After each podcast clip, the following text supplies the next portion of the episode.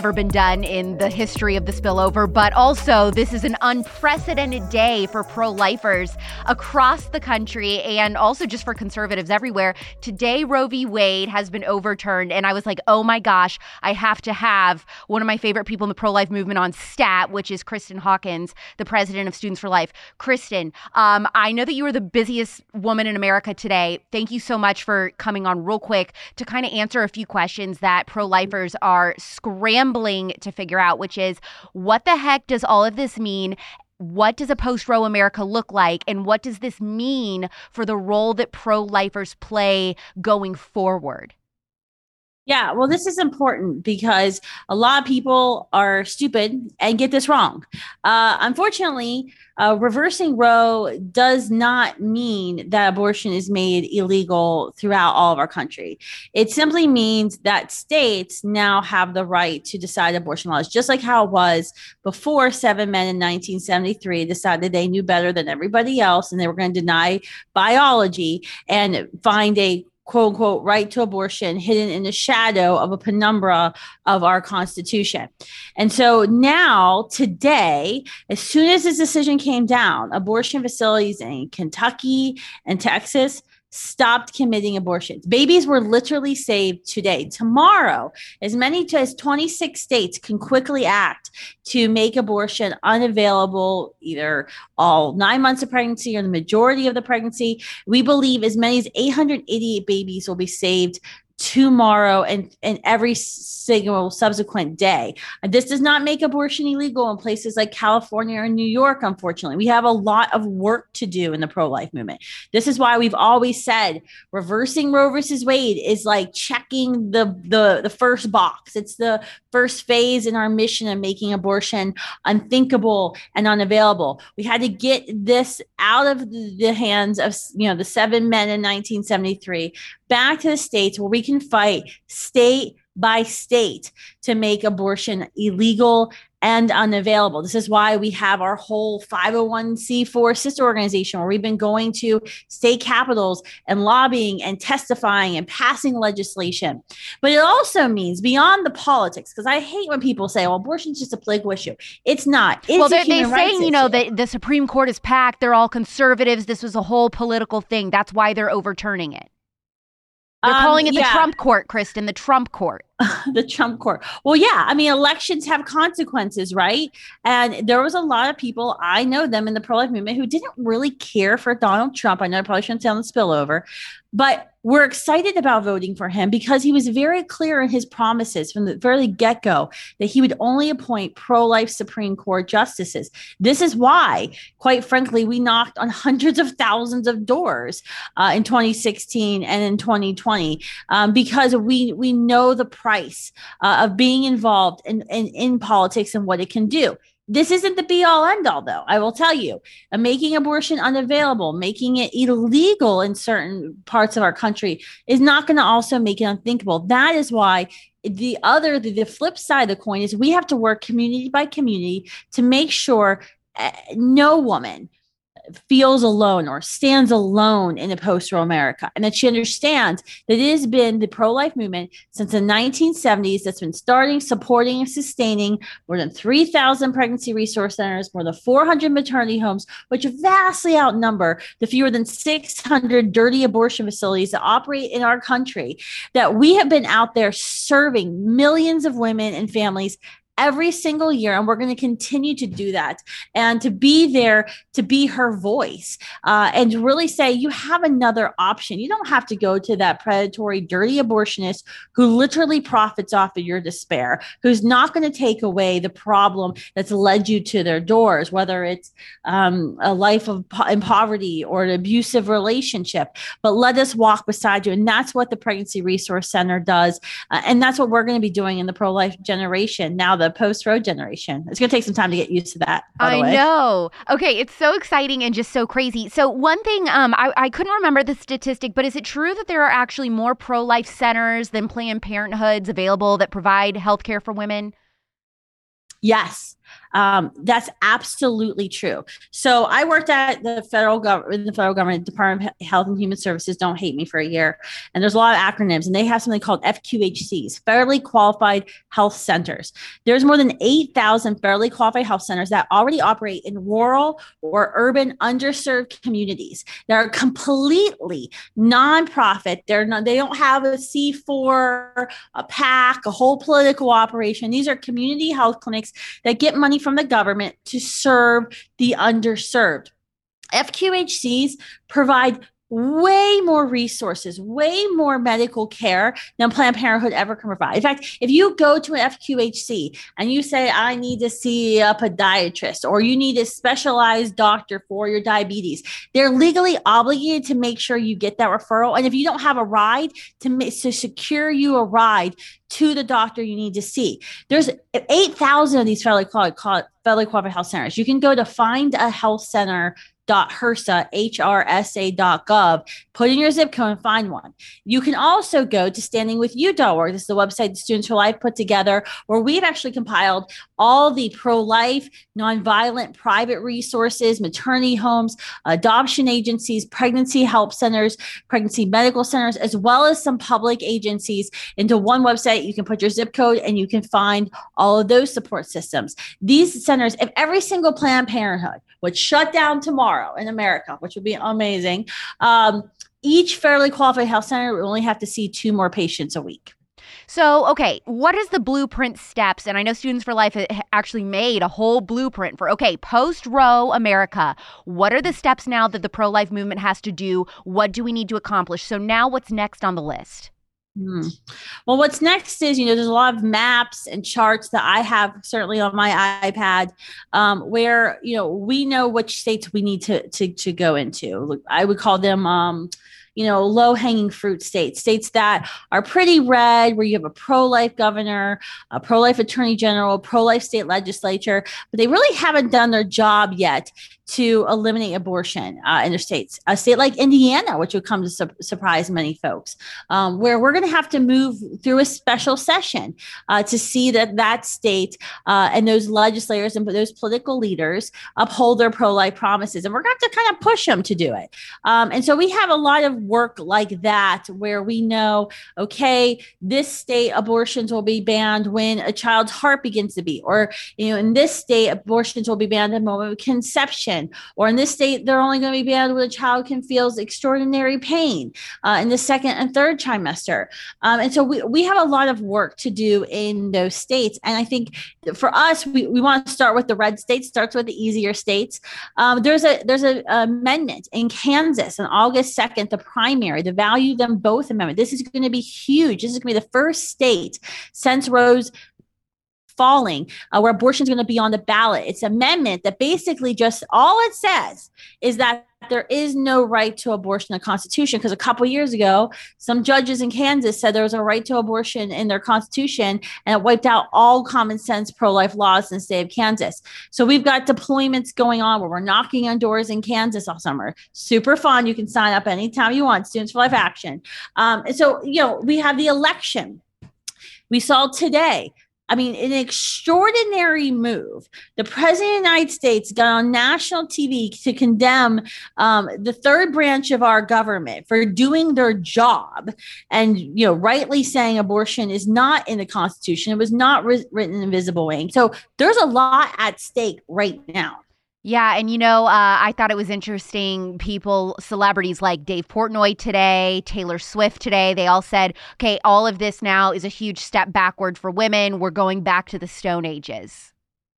That makes me so mad. We have a progressive view for the United States of America. This is 2022. This is not 1952. They have a regressive view because their belief is that women aren't strong enough. They're not capable enough to become pregnant and you know facing unplanned pregnancy and complete their educational goals or achieve their career dreams that they have to choose one another because we're not smart enough we're not capable enough it is the pro-life movement for 50 years that's been saying you can do both. You can choose both. You are strong enough. Yes it's going to be hard. I know as a working mom of four um, it's not easy working and being a mother and i'm married right? I can only imagine if i were a single mother. It's hard work um, but you can do it. And guess what? The pro-life movement stands with you every single step of the way. This is a progressive you in, in texas for example when the heartbeat law was passed and all the you know left lost their minds there was all this fear mongering that there were going to be like piles of dead bodies stacking up in alleys all across Texas, right? Which, by the way, I was in Texas for six weeks this spring, never stumbled upon a dead body. And I was in a lot of back alleys, by the way, because I was trying to park my huge truck. Don't get me started about those things. But that didn't happen. Women are still getting promoted. They're still graduating college at higher rates than men. And the thing that no one talked about, the same day this heartbeat law was was passed, they also instituted the Alternatives to Abortion Fund and funded it to a tune of a hundred million dollars. So women during the pregnancy and three years after the birth of child. Remember, we you know always get claimed we don't care about babies after they're born. Up to three years after the birth of the child, they can go get material and financial support. And the yep. taxpayers of Texas are already funding that. That's actually a pretty progressive thing.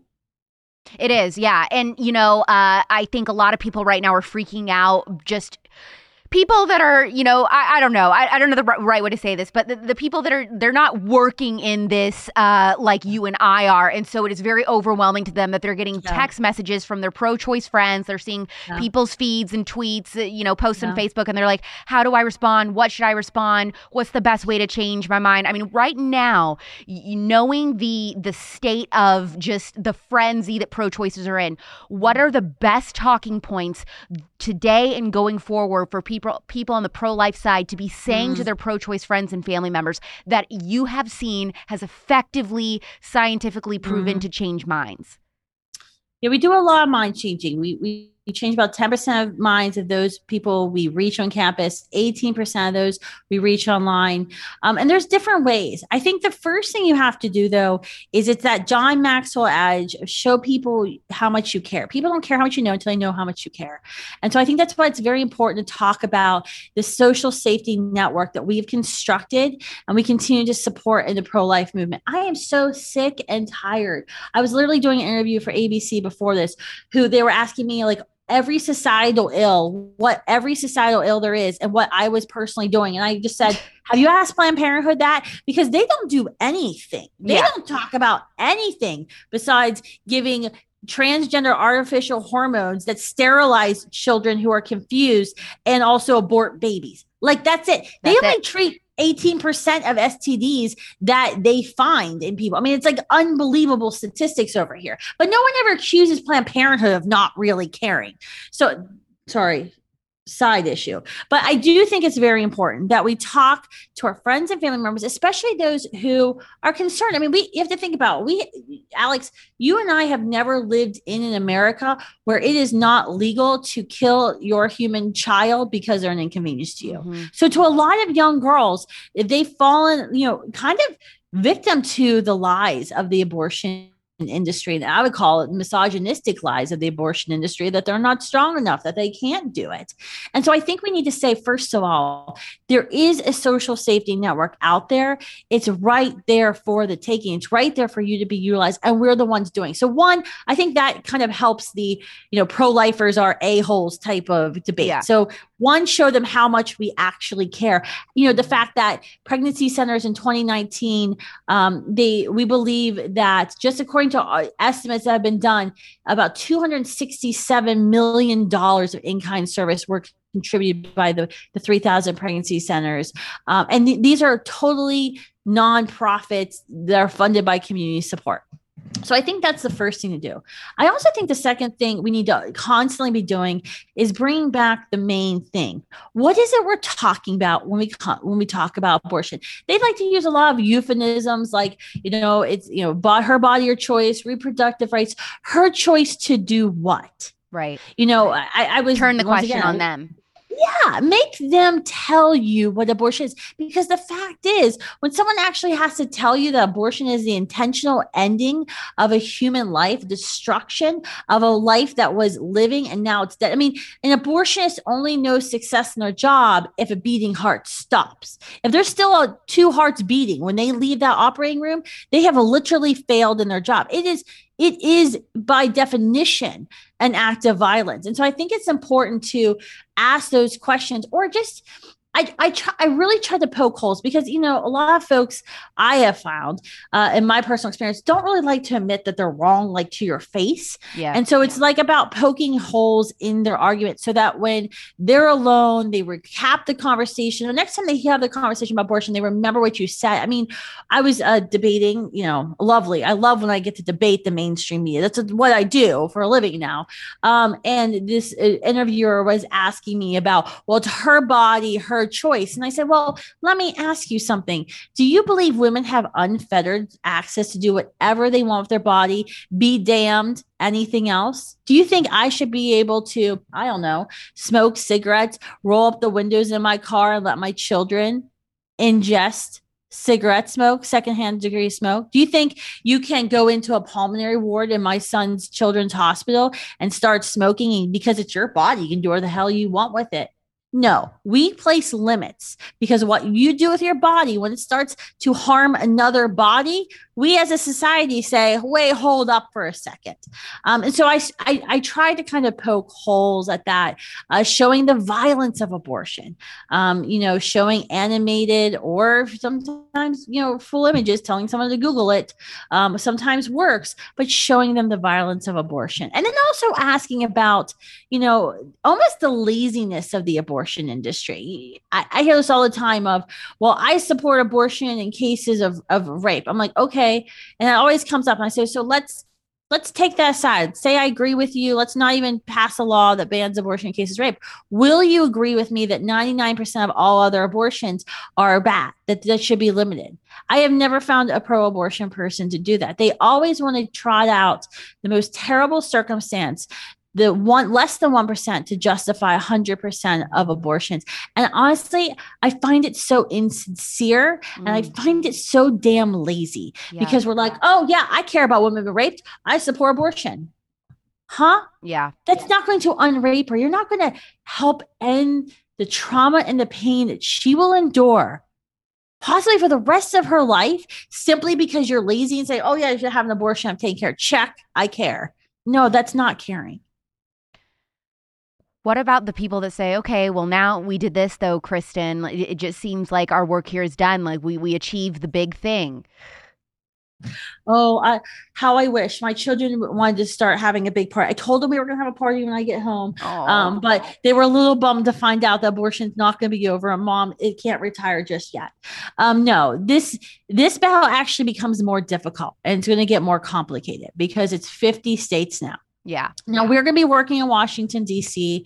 to pass federal protections because, quite honestly, I think the 14th Amendment makes it pretty clear that human beings uh, are equal to each other, regardless of their color, regardless of their size, regardless of their location. Um, and so there will be a federal argument made, um, but you know it depends on the makeup of the the Congress. Um, at state houses, this will continue, you know, be a back and forth thing. If conservatives win control of uh, the legislature, uh, for example, in you know Pennsylvania, and win the governorship, we could actually make real gains to shut down these predatory abortion facilities like Kermit Gosnell, who operated in Pennsylvania for decades decades without ever being inspected. That's right. Who had separate waiting rooms for black and white women, who had cat and urine feces on the walls and carpet, and had dead babies in the refrigerator where the staff kept their lunches. Yeah, we could actually make real gains to shut down these these people. Um, yeah, but um, Kristan, but President gonna, Biden, that's going to be a lot. President Sorry. Biden said today that uh, th- that this now is going to affect poor women. The poor people mm-hmm. are who are going to suffer now. Yeah, because poor people should kill their babies. Don't you know that, Alex? That is such a eugenics argument if I've ever heard one. We had uh, a number of years ago, I was pregnant with my first son. So, oh my gosh, 13 years ago, uh, 14 years ago, we we came out and we launched a campaign to defund Planned Parenthood. I worked with black pastors in Washington, D.C., and we proved that Planned Parenthoods, you know, I mean, they were obviously founded by a racist eugenicist, a woman who literally thought certain stocks and breeds and colors of people, certain people with certain IQs shouldn't be allowed to reproduce. Um, but we we proved that Planned Parenthood was living out Margaret Sanger's eugenic legacy because, you know, 80% of their Planned Parenthood facilities are located in minority walkable neighborhoods. And it was so fascinating to me. We this whole summer campaign causing, you know, putting pressure on Planned Parenthood. At the end of the summer, Planned Parenthood came out and said, yeah, well, we, you know, we don't target Black women. It's just, you know, they have a harder time adhering to contraceptives. Like they're not so smart. Um, it was like, I was, I was like, did you really just say that? But that's literally what we heard today. Today with the president, we heard a eugenics argument that poor women need abortions. Why, sir? Why is it if you're poor, you need abortion? Because to explain to me how having abortion is going to help her get her GED or college degree or going to take her out of poverty. Well, people, but because the pro choicers will say because then she doesn't have a kid to take care of. Sure, but here, I would ask this question Does she have an older child? Statistics tell us she probably does. So shouldn't she just kill that two year old or four year old or six year old? Because if you're going to talk about poverty, you're going to talk about who takes up more resources and costs more money. It's going to be the older child, not the child living yeah, but, but Kristan, the, the four year old is a person. They they've mm-hmm. been born. Mm-hmm. And there we go back to the main point in abortion of what is it? Is what is inside of a mother a unique, whole, living human being, or is it not? That's what this whole argument comes down. If you could prove to me that it was inside of a mother is not not a unique whole living human being, a member of our species who's unrepeatable, who's never existed before, will never exist again, I could literally go and like I don't know, do something else with my life and see my kids more and probably make a whole bunch more money. Kristan Hawkins, president of Students for Life, one of the most freaking incredible women I've ever had the pleasure of meeting, one of my favorite people in the pro life movement, a total boss for coming on today, last minute, on the freaking day the Roe v. Wade is overturned. Thank you. Tell everybody, okay, but I have a hundred other questions I'm being asked by my pro choice friends. I don't know how to answer them. What resources do Students for Life have so that you can get um, answers to those pro choice questions? Yeah, we've got 1,300 chapters. We trained 150,000 people. We want you to be part of us. You can follow my podcast, Explicitly Pro Life, where I have folks wonderful folks like Alex on, um, and we talk about these issues. Go to studentsforlife.org, sign up. We have a whole training portal, Students for Life HQ, where you can get trained in all of our apologetics, what we do on campus, how to get involved. If you live in a state and you're like, I got to do this, I got to get involved, because trust me, we're going to need you. Just email your state name. So I don't know, Minnesota at studentsforlife.org, and you'll be instantly connected with our full time staff members there. Perfect. Kristan, thank you so much. And also, yay! yay! I mean, like, I mean, we didn't talk about this, but, and I haven't even like mentally processed this, but like, I, uh, when the decision came down, our vice president Tina handed me her phone and it was on her phone and she said, start reading. And I was the one who you'll see in like news clips who starts reading the decision and then oh. the whole place erupts. No one knows it's me because I'm like short and you know I blend in the crowd. But what a phenomenal I, I don't know. It, it what a humbling experience to yeah. say that we as a pro-life generation now this post-Roe generation have played you know a small part a tiny part in this 50 year long struggle uh, this human rights struggle and that we've never been deterred. And just like the human rights activists of our past whether they were fighting slavery whether they were fighting segregation um, we we haven't given up. And it's going to be hard in the next couple weeks. I mean, tonight's the summer of ra- the night of rage. I'm preparing for violence and vandalism against our own headquarters, and I have security protocols and you know officers following us around. Um, because I mean, people who express support for violence against babies, of course, they're going to you know commit violence in the streets. Yeah. Um, but it doesn't mean we stop. It yeah, can't and, mean we stop And now more than ever, our pro life uh, centers in all of these different cities across America, yep. they're going to be strapped. They are going to need you to yep. volunteer your time, uh, yep. money every month, make pledges, and also uh, being willing to donate, you know, goods and different things, items, diapers, mm-hmm. cribs, whatever, all those different things. So talk about them. Yes just talk about them. Like I would be happy if every pro-lifer in America could tell me where their local pregnancy center is because I can't I I will go into rooms of thousands of people and I'll have only a handful can raise their hand. That's a problem. That's great. Kristan, thank you so much for coming on the spillover, especially last minute. Thanks for having me. I'm so cool. I'm cool enough to get on the spillover. I just thought I wasn't hip enough. So Oh, you are, girl. I'm hip enough. I'm with it. Oh my gosh, huge day. I had to get this out for you guys. We never ever do more than one episode a week, but today was a special circumstance and a lot to celebrate. And also, I know you have a lot of questions and wanted some information on how and what and when and all of that to say. So, anyway, I hope this helped.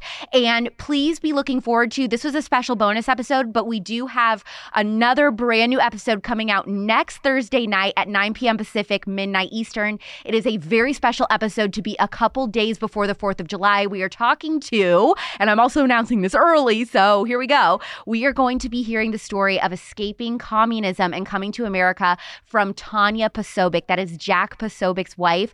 It is the first time ever that I cry in the middle of an interview with a guest. So um, it is going to be just an absolute heartbursting, emotional episode of just hearing from an immigrant coming to America, leaving behind communism. And also, the part that really made me cry was just her explaining the differences between America in the early 2000s to now, how we have changed, what's different about our country, and of course, why America is, especially today, the greatest country on earth. Thank you so much for listening. Love you, mean it. Bye.